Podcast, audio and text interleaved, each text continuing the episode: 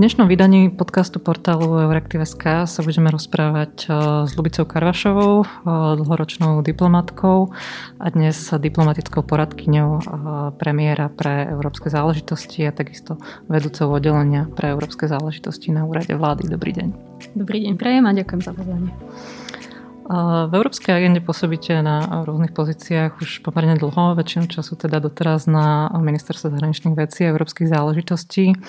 A boli ste teda na, ešte na tejto pozícii aj pri tom, kedy sa mm, menila mm, vláda v marci. A tá prvá otázka na vás je teda, či môžete popísať, ako to prebiehalo. A dôvod, prečo sa na to pýtam, je, je asi následovný. Vieme, že pre súčasného premiéra pred voľbami, kým sa ujal funkcie, nebola európska agenda úplne na, na vrchole jeho, jeho priorít, keď to tak môžem povedať, ale zároveň nastúpil do premiérského úradu v čase, kedy e, v Európe už začínala teda zúriť e, pandémia a s tým súvisiace potom aj teda situácia, ktorá priniesla na európskej úrovni e, veľmi rýchlo, veľmi náročné rokovania, veľmi náročné rozhodnutia, ktorých sme možno v minulosti neboli, neboli svetkami. A predpokladám teda, že aj, že aj premiér e, musel prejsť s tým určitým veľmi rýchlým uvedením do rôznych tém, ktoré sa vtedy, vtedy rokovali a predpokladám, že ste boli toho súčasťou, tak by ste nám možno mohli povedať, ako to prebiehalo. Mm-hmm, ďakujem pekne. Možno na úvod len tým, že sme teda po 17. novembri, po výročí, tak uh, veľmi stručne, alebo súvisí to do veľkej miery aj s mojou motiváciou vnútornou, prečo sa Európskej agende už toľké roky venujem by som chcela veľmi pekne poďakovať a vzdať hold všetkým, ktorí sa pričinili za to aj pred 17.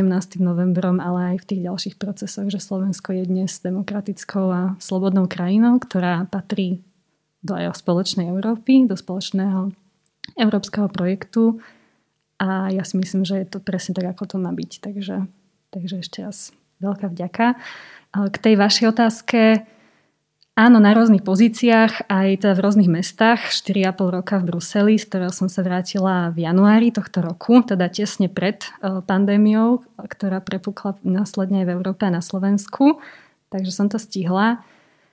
Um, je to dosť veľký rozdiel vnímať európsku agendu tu a v Bruseli naozaj tam žijete európskou a európskymi témami 24 hodín denne, 7 dní v týždni, takže ten návrat domov je trošku taký šok možno aj v tom, že ako silno je, sú prítomné národné témy a možno také tie národné záujmy v európskej agende.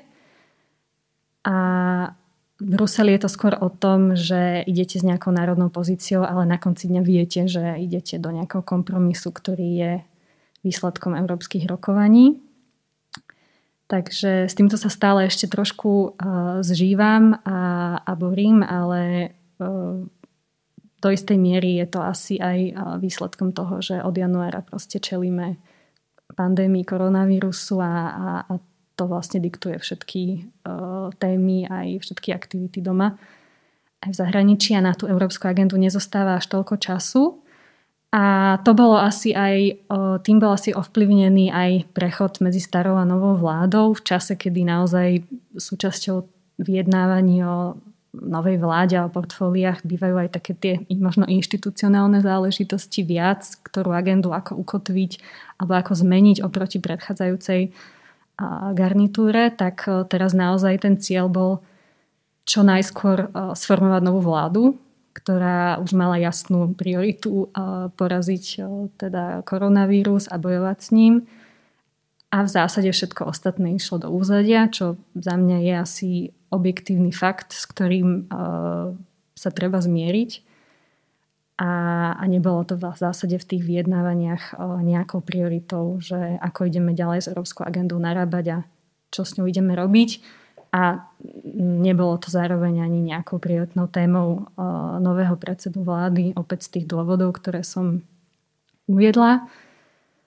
Ale mal krst ohňom, takže veľmi skoro prišli veľmi ťažké rokovania o európskom rozpočte a o takom aj novom vlastne nástroji pláne obnovy, ktorý nemá v EÚ v zásade precedens a je to nejaká taká nová ambícia, ako rýchlejšie postaviť Európu možno na nohy po skončení pandémie.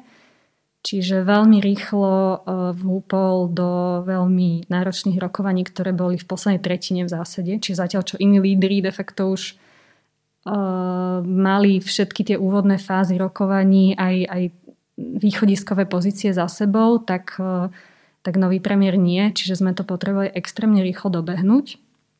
A... Čo, čo býva v tom procese najťažšie možno aj pre nového premiéra? Je to rozsah tej agendy alebo sú to procesné veci? Asi aj aj. Uh-huh. Um, v tomto prípade určite aj aj. Vlastne rokovania rozpečte EÚ e sú asi najťažšie, najťažšia agenda, s akou sa lídry boria.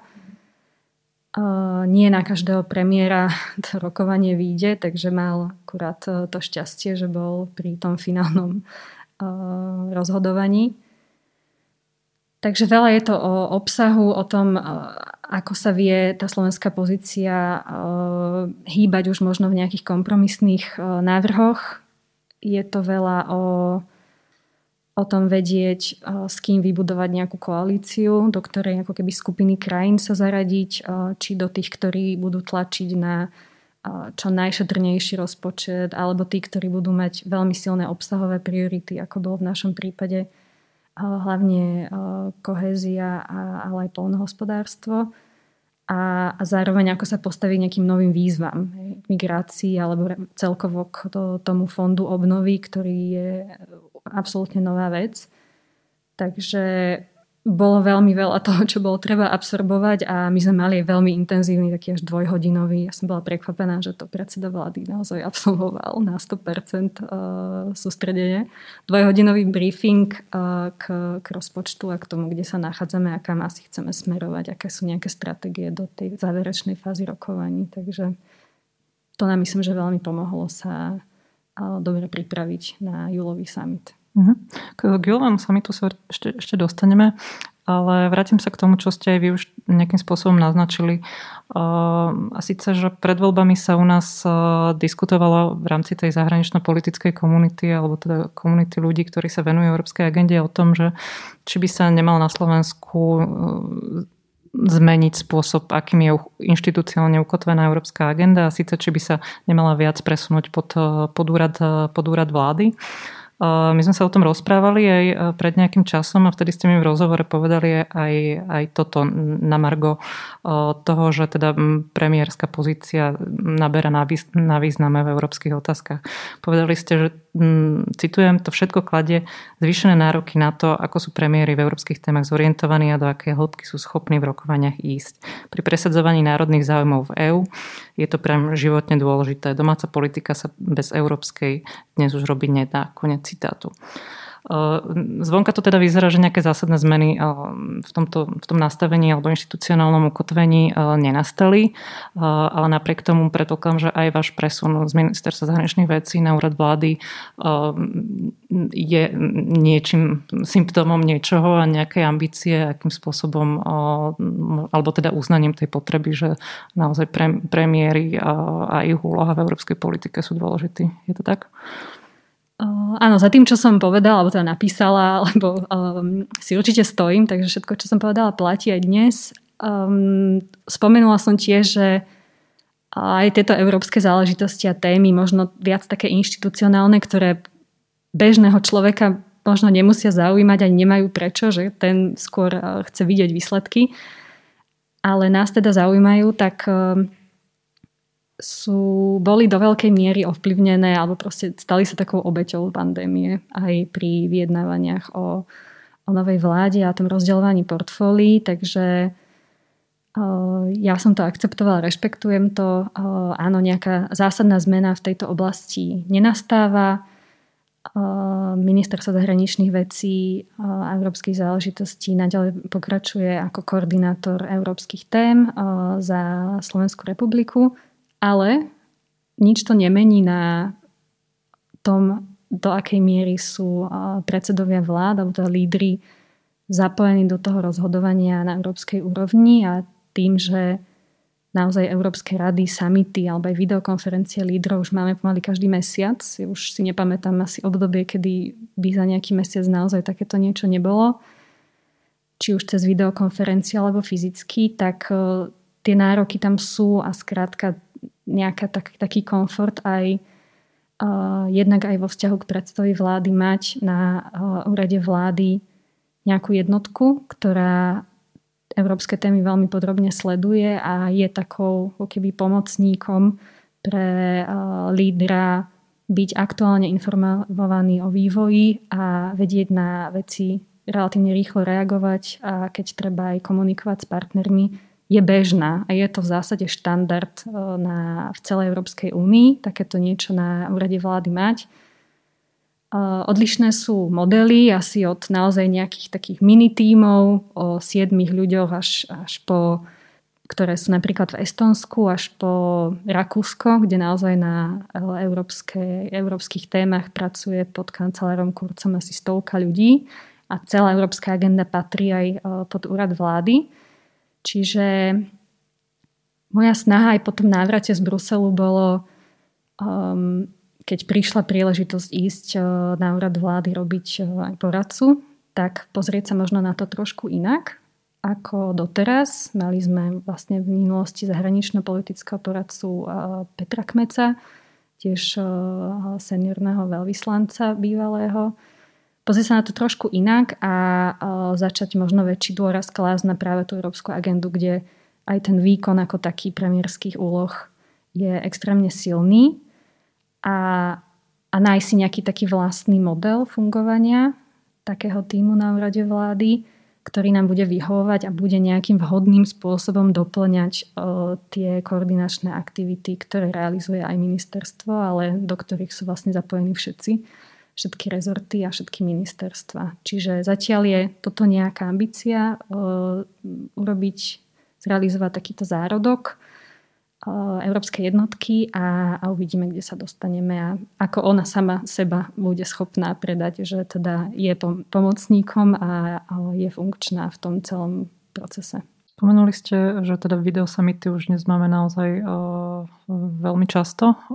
Doplňajú teda tie pravidelné samity, aj teda formou sú, reagujú na súčasnú situáciu ale teda predpokladám, že je to veľký a citeľný rozdiel, no, či teda sa rokuje pomocou videokonferencie, najmä keď ide o lídrov a keď sa lídry majú možnosť reálne fyzicky v, Bruseli, v Bruseli stretnúť. V čom vy ako niekto, kto teda odpozoroval mnoho, mnoho samitov, vnímate ten hlavný, hlavný rozdiel a tie hlavné obmedzenia, ktoré sú s tými videokonferenciami spojené? Tak e, v prvom rade by som sa všetkých upokojiť, že napriek tomu, že teda lídry absolvujú extrémne množstvo videokonferencií namiesto fyzických stretnutí, tak e, to Únia prežije.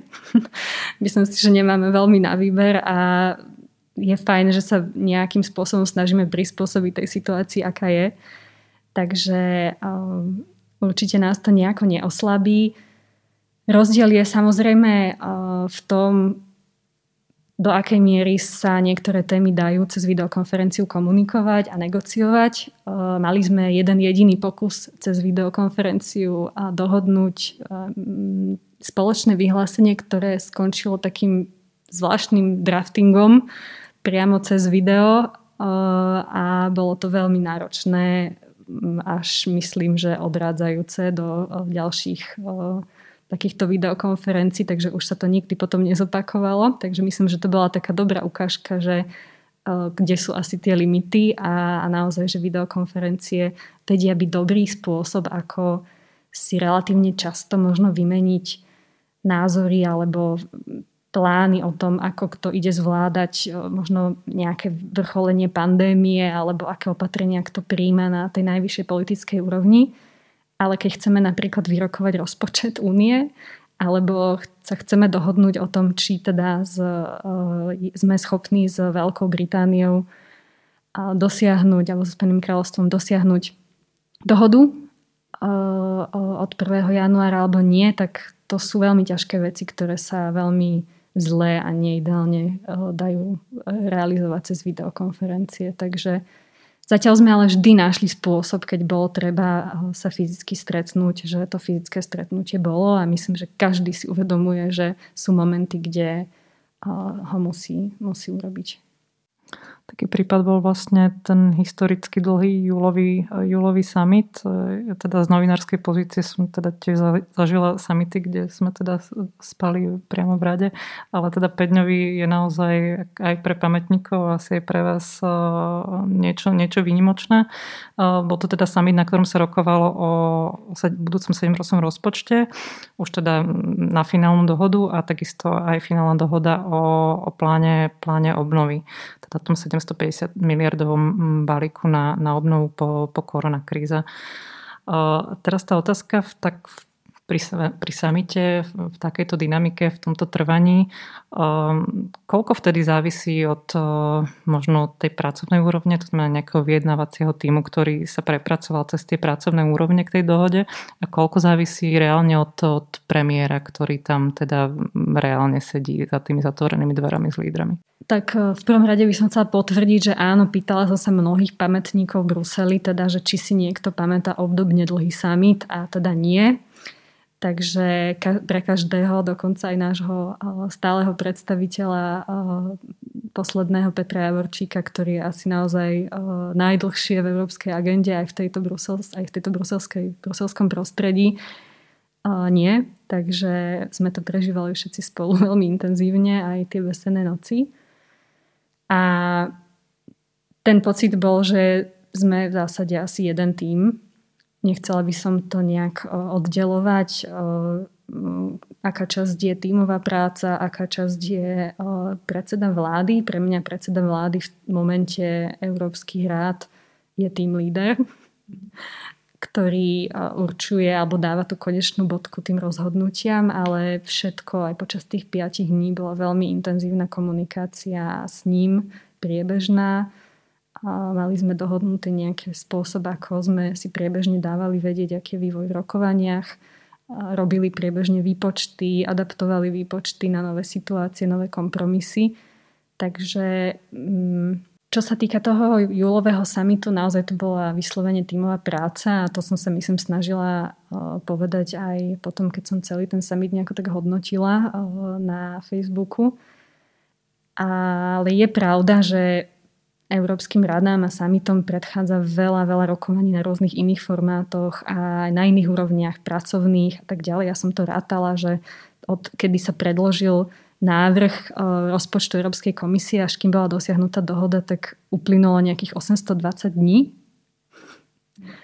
Čo akože si človek ťažko asi vie predstaviť a že by odrobil jeden človek alebo dvaja. Takže uh, Naozaj to bola veľmi silná tímová práca dva a pol roka dopredu, ktorá vrcholila summitom v júli, ale ten bol v tom procese kľúčový k tomu, aby sme tie naše pozície obhajili aj tú našu východiskovú pozíciu dosiahli takú, ako sme chceli. Takže, takže asi by som to ďalej nerozvádzala. Súčasťou vlastne hm, práce premiéra aj teda možno po takomto samite je aj teda komunikácia jeho výsledkov smerom, smerom k verejnosti a, a vôbec toho, čo vlastne Slovensko na tej európskej úrovni rieši. Videli sme, že bolo to, myslím, po tomto oktobrovom samite sa viac internetom šírilo virálne video premiéra Matoviča na tom pamätnom, pamätnom doorstepe. A, a tiež, tiež ste to komentovali na svojom Facebooku a, a moja otázka by bola skôr, že či si myslíte, že mediálny obraz e, pôsobenia premiéra Matoviča v Bruseli alebo teda v tej európskej agende je, e, je podľa vás odpoveda realite? No ja som bola e, do nejakej miery veľmi milo prekvapená, že teda vďaka podarenému doorstepu sa teda mnohí ľudia dozvedeli o tom, že je summit, ktorí ho teda možno inak ani nesledujú a doorstepy už vôbec. Takže to vnímam aj ako pozitívne taká popularizácia do istej miery Európskej rady. Čo ma samozrejme netešilo, bolo, že to skončilo pri tom v mnohých prípadoch a aj tí, ktorí zdieľali nepodarené video, tak a možno mohli aj obsahovo nejako výsledky alebo priebeh komentovať, to neurobili samotných tém na samite a pritom teda podľa mňa to akým spôsobom ideme naplňať e, uhlíkovú neutralitu a teda dosiahnutie cieľa uhlíkovej neutrality do roku 2050 je celkom vážna vec. ku ktorej by bolo dobré mať aj možno širšiu diskusiu doma. Takže v tomto zároveň trošku také sklamanie, ale beriem to, reálne to celkom zľudovelo. Myslím si, že keď bolo leto, tak je to veľký letný hit. Um, takže bohužiaľ uvidíme, čo sa nám podarí v decembri. Uh, sme sa o tom s premiérom bavili, že uh, uvidíme, čo vymyslíme v decembrovom samite. Ale um, túto by som chcela fakt, že zobrať na seba možno trochu zodpovednosti a mať ma tú exkluzivitu, že uh, vám poviem trochu, ako to bolo. a Mm, predseda vlády bol do toho trošku uh, motivovaný, až by som povedala dotlačený, aby na ten doorstep išiel. Uh, tým, že sme nebrali novinárov, tak uh, boli nejaké požiadavky uh, z tejto novinárskej obce o nejaký výstup, uh, ideálne pred summitom, ktorý by sa dal ďalej spracovať. Um, snažili sme sa nejak nájsť spôsob ako a výsť uh, teda v ústretí. Beriem, eh, že sme premiéra, teda som premiéra eh, tiež nepripravila dobre na to, čo ho čaká a že počas pandémie eh, hovorí de facto do nejakej technickej kamery a nie tak, ako možno býva zvykom, že tam stávajú novinári a človek vie, že v zásade reaguje nejak naživo. A kladú otázky najmä. A kladú otázky, mm. čiže do toho išiel on prvýkrát. Um, a, a nemala si dostatočné informácie aj odo mňa, takže beriem to na seba. A človek, ktorý možno 4,5 roka žije denodenne s týmito takýmito technickejšími um, vecami a aj s doorstepmi si možno nevždy uvedomí, že pre niekoho iného to nemusí byť úplne samozrejme, ako tie veci prebiehajú. Takže nevadí. A ideme ďalej a um, ešte raz, že uh, mňa viac mrzel ten uh, follow-up potom, ktorý uh, obsahový, ktorý neprišiel, lebo teda ako človek, ktorý skôr sa považuje za profesionála v európskych témach alebo agende, tak skôr sleda, sleduje toto a, a hľada spôsob, ako rozvíriť takýto typ diskusie. Takže to sa nám zatiaľ nepodarilo, ale budeme sa snažiť aj o to. Faktom je, že v súvislosti s týmto summitom sa v médiách eh, diskutovalo aj to, že eh, premiér so sebou eh, na ňo nezobral štátneho tajomníka ministra zahraničných vecí a európskych záležitostí Martina Klusa, ktorý je zároveň jeho tzv. šerpom na, na samite. Údajne to teda bolo kvôli sporom medzi premiérov a koaličnou SAS. Bola toto správna interpretácia? A je to problém, keď premiér je na samite bez svojho šerpu? Šerpa určite na summit patrí, a, a toto je ďalšia možnosť takých uh, anekdot, vďaka ktorým sa opäť uh, nejaká časť verejnosti dozvedela, že takáto pozícia vôbec existuje, lebo bohužiaľ pozícia šerpu existuje už roky a doteraz o nej nejaký veľký záujem nebol, takže zase z môjho takého čisto sebeckého odborného pohľadu do nejakej miery som rada, že sa teda o nej vie, ale za mňa tá otázka možno a není o tom, že teda tým pádom, či to bol problém, ale že kto to je a, a mať toto porozumenie o, o pozícii šerpu. A je to v zásade veľmi taká neformálna funkcia, ktorá je v každom jednom členskom štáte, takže každý premiér, líder, kancelár má svojho šerpu, ktorý je taký jeho najbližší spolupracovník, poradca pre, v európskych záležitostiach, pripravuje spolu pripravuje Európske rady, ale teda komunikuje aj so svojimi partnermi, ktorý, ktorým je de facto zosieťovaný po celej EÚ, čiže čokoľvek eh, sa rieši na politickej úrovni alebo na úrovni lídrov, tak toto je ten kanál, cez ktorý eh, sa to dá relatívne jednoducho sledovať alebo prípadne potom eh, dohadovať.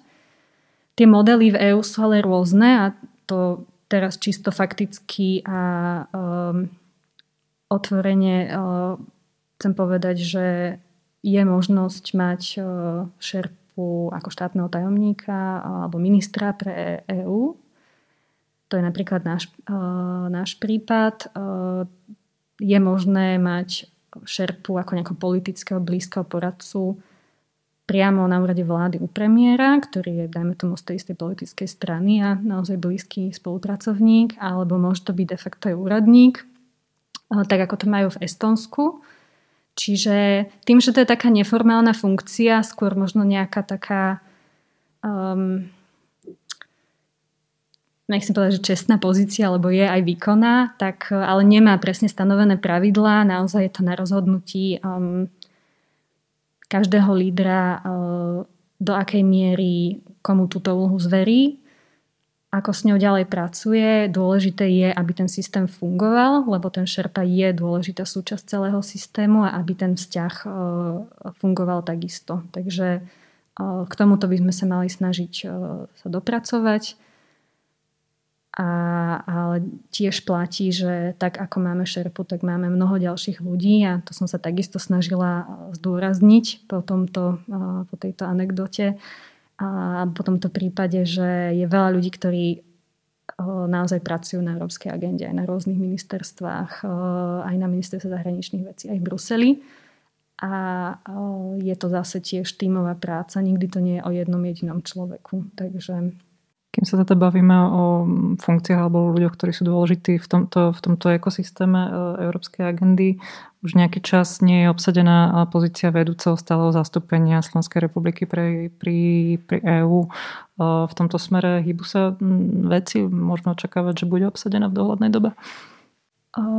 Je to jedna z najdôležitejších pozícií aj pre nás z hľadiska obsadenia zastupiteľských úradov. Stále zastúpenie Bruseli je extrémne špecifický a náročný úrad, ktorý má pod sebou ľudí zo všetkých rezortov, takže je to unikát v celej sieti ambasád, s ktorými treba pracovať. Je ich tam skoro 100 alebo okolo stovky, takže už je to naozaj miestami také malé ministerstvo, takže všetci si veľmi dobre uvedomujú, že ten, kto ho bude viesť, tak, e, tak musí mať na to všetky predpoklady, aj, aj vzdelanostné, aj e, kompetenčné, aj, aj osobnostné.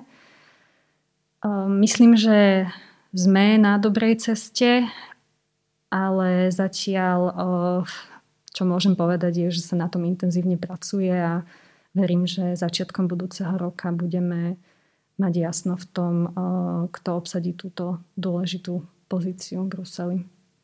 Takže určite je to agenda, ktorá nespí a na ktorej sa intenzívne pracuje, ale je, je, je extrémne dôležitá.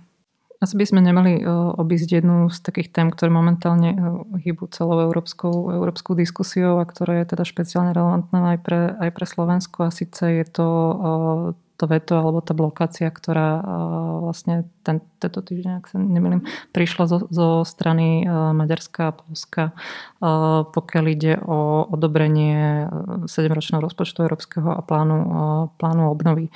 A toto je pomerne aj teda v európskom kontexte asi um, veľká vec, ak sa možno dá povedať bezprecedentná. Um, je to niečo, čo do, dopadá, dopadá na všetkých a je, má to potenciálne veľmi široké, široké uh, dopady a dôsledky. Um, aké vidíte možno šance, že sa z tejto politickej situácie Európska únia nejakým spôsobom z nej vyklúčkuje. Vidíte nejaké, momentálne nejaké scenáre, ako by to mohlo ďalej hm, napredovať? Určite súhlasím s tým, že je to bezprecedentná vec, aby nejaká krajina blokovala teda vetovala tak veľkú vec, ako je európsky rozpočet, lebo od nej sa odvíjajú všetky ďalšie aktivity a ich financovanie únie na ďalších 7 rokov a plus tam teda máme ešte aj, aj perličku v podobe plánu obnovy, ktorý má práve slúžiť na pomoc pri obnove hospodárstva a ekonomik všetkých krajín, ktoré, ktorý vznikal ešte v čase, kedy sme nevedeli, že bude druhá vlna, alebo možno sme tušili, ale nevedeli sme v akom rozsahu.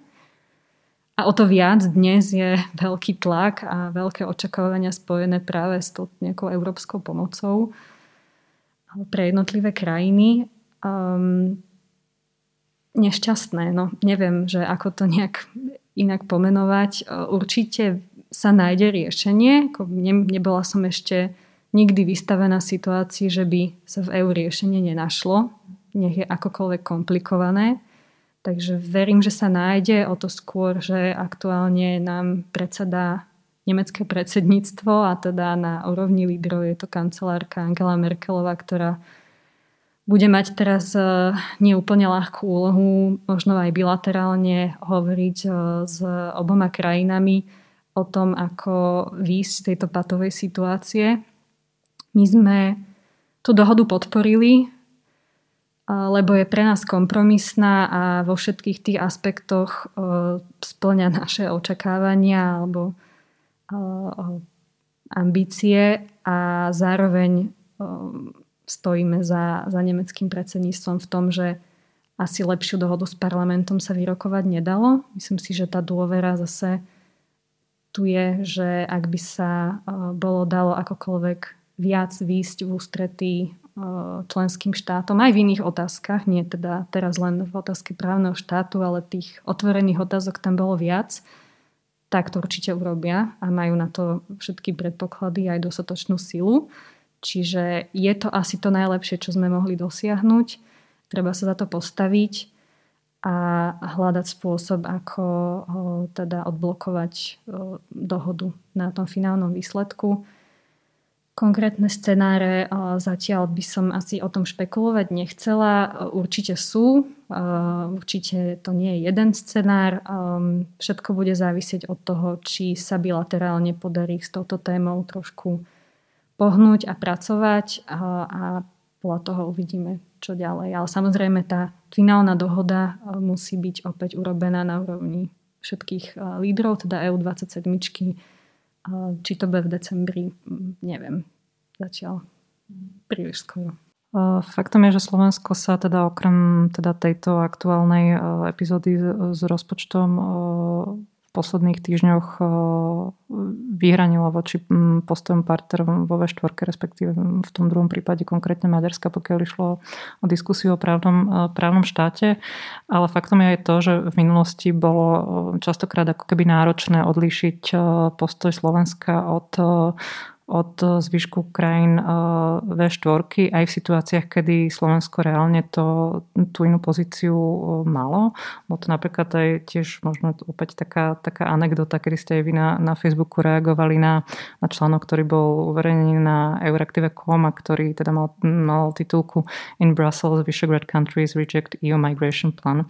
Aby som teda povedala kontext, bol to deň potom, ako Európska komisia predstavila nový návrh eh, reformy Európskeho azylového systému a premiéry V3, mínus teda slovenský premiér, boli v Bruseli, stretli sa tam so šéfkou Európskej komisie Ursula von der Leyen a, a teda um, okrem iného tam teda na tej tlačovej konferencii potom stretnutí zaznievalo zásadné výhrady k tomu, k tomu, k tomu migračnému plánu a teda pod pláštikom V4.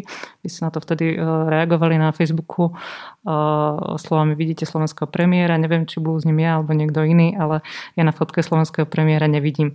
A ten sa ku kvotám vyjadril, vyjadril zmierlivo a navyše skôr ako začalo stretnúť, kvôtam v úvodzovkách vyjadril zmierlivo navyše skôr, ako začalo stretnutie troch premiérov s Uršulou, ale to len tak mimochodom, hashtag neverme všetkému. Tá vaša výčitka teda smerovala k tomu, že v titulku toho článku bolo V4 potom, potom Vyšegradské krajiny a teda nezodpovedala to realite tých postojov.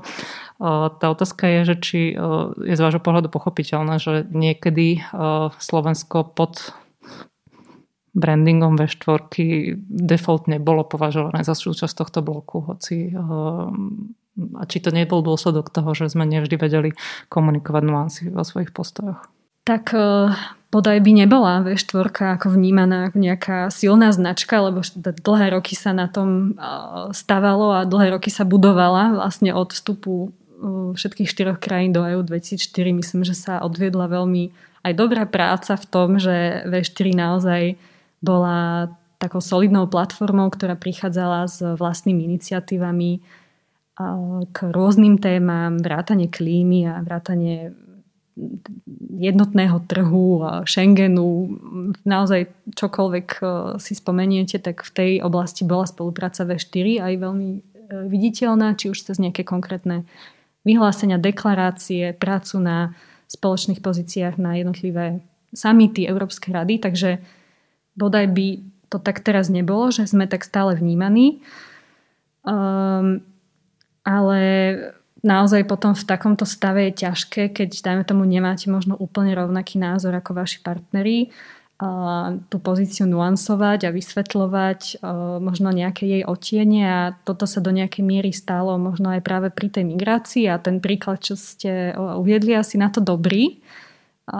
Že áno, reálne sme tam neboli, pôsobilo to ako keby sme tam boli, alebo si to možno málo kto všimol, že tam táto Slovensko nie je, takže preto som sa snažila aj na to upozorniť, čo vo svojej podstate neznamená zásadne, zásadne odlišnú pozíciu k kvótam alebo k, k, konkrétne k tejto téme v migrácii, ale možno je to nuansovanejšie, možno, že máme záujem trošku začať sa na tému migrácie alebo na tie možnosti formy solidarity pozrieť aj proaktívne, aj konštruktívne. Ten návrh, ktorým prišla komisia, ide týmto smerom flexibilnej solidarity, ktorú sme požadovali, áno, nie je ideálny a môžeme mu veľa vecí vyčítať, a, ale, ale možno, že aj nie. Možno, že vieme niekedy aj pochváliť aspoň nejakú snahu, takže nie je to úplne jednoduché, ale to robiť vzhľadom na to, že tá, tá značka V4 naozaj bola dlhodobo silne, silne budovaná. My sa budeme snažiť aktívnejšie náš názor komunikovať, aj keď bude nuansovanejší, to, nakoľko bude príjmaný a vnímaný, tak to je tiež vecou možno toho, kto príjma tú informáciu, že či je schopný a ochotný počúvať možno aj trošku tie nuancy a detaily, alebo má už vopred ako keby jasne nás v nejakej krabičke zaškatulkovaných a s tým veľa neurobíme, aj keď budeme možno komunikovať aktívnejšie tie pozície. Um, čo som chcela, ale možno taký môj poznatok z posledného vývoja, posledných mesiacov, možno rokov je, že trošku sa aj Únia posúva z takého toho geografického spájania sa, či už je to V4, ale bežne tak funguje aj Benelux, e, fungujú tak Balti, Severania, máme e, názov Klub Med pre Južanov, ktorí e, tiež často spolu koordinujú svoje pozície k európskym témam, tak trošku toto, je to stále relevantné a tá regionálna spolupráca zostane relevantná v Únii, ale trošku sa posúvame už aj k takým tematickejším koalíciám, Takým najjednoznačnejším príkladom sú možno je skupina Frugals, alebo teda takých šetrných v Únii, ktorá není úplne založená na geografii, ale skôr na tom, ako kto vníma rozpočtovú stránku Únie a verejné financie a ako veľmi striktný je pri dodržiavaní fiskálnych pravidiel, tak tu máme v tejto skupine aj severské krajiny, ale napríklad aj Rakúsko. Podobne sme boli aj my pri rokovaniach o rozpočte v takej skupine miernejších alebo moderates sme to volali, kde s nami boli síce Česi z regiónu, ale boli tam okrem toho Portugalci a Slovinci. Takže trošku taká iná konštelácia. Teraz v súvislosti s pandémiou vznikla taká skupina, ktorá sa volá Early Movers – Čiže tí, ktorí veľmi rýchlo začali uvoľňovať možno opatrenia reštriktívne po prvej vlne, medzi ktorých patrili aj Česi, aj Rakúšania, ale aj mnohé severské krajiny alebo krajiny Beneluxu. Takže opäť nie geografia, ale téma. A podľa mňa toto je budúcnosť únie a toto je jediný spôsob, ako prekonať možno nejaké aj mentálne bloky, aj geografické bloky, v EÚ, ktoré stále existujú, o tom, kto sa kde v Únii nachádza, tak toto je cesta, ako možno začať pracovať trošku systéma, systematickejšie s viacerými partnermi na iných platformách s inými témami. A toto je aj niečo, čo má samotná aktuálna vláda vo svojom programovom vyhlásení, budovanie tematických koalícií, čiže toto je niečo, na čom by sme veľmi radi pracovali aktívne. Je to podľa mňa efektívny nástroj presadzovania záujmov v EÚ a o to by nám malo primárne ísť.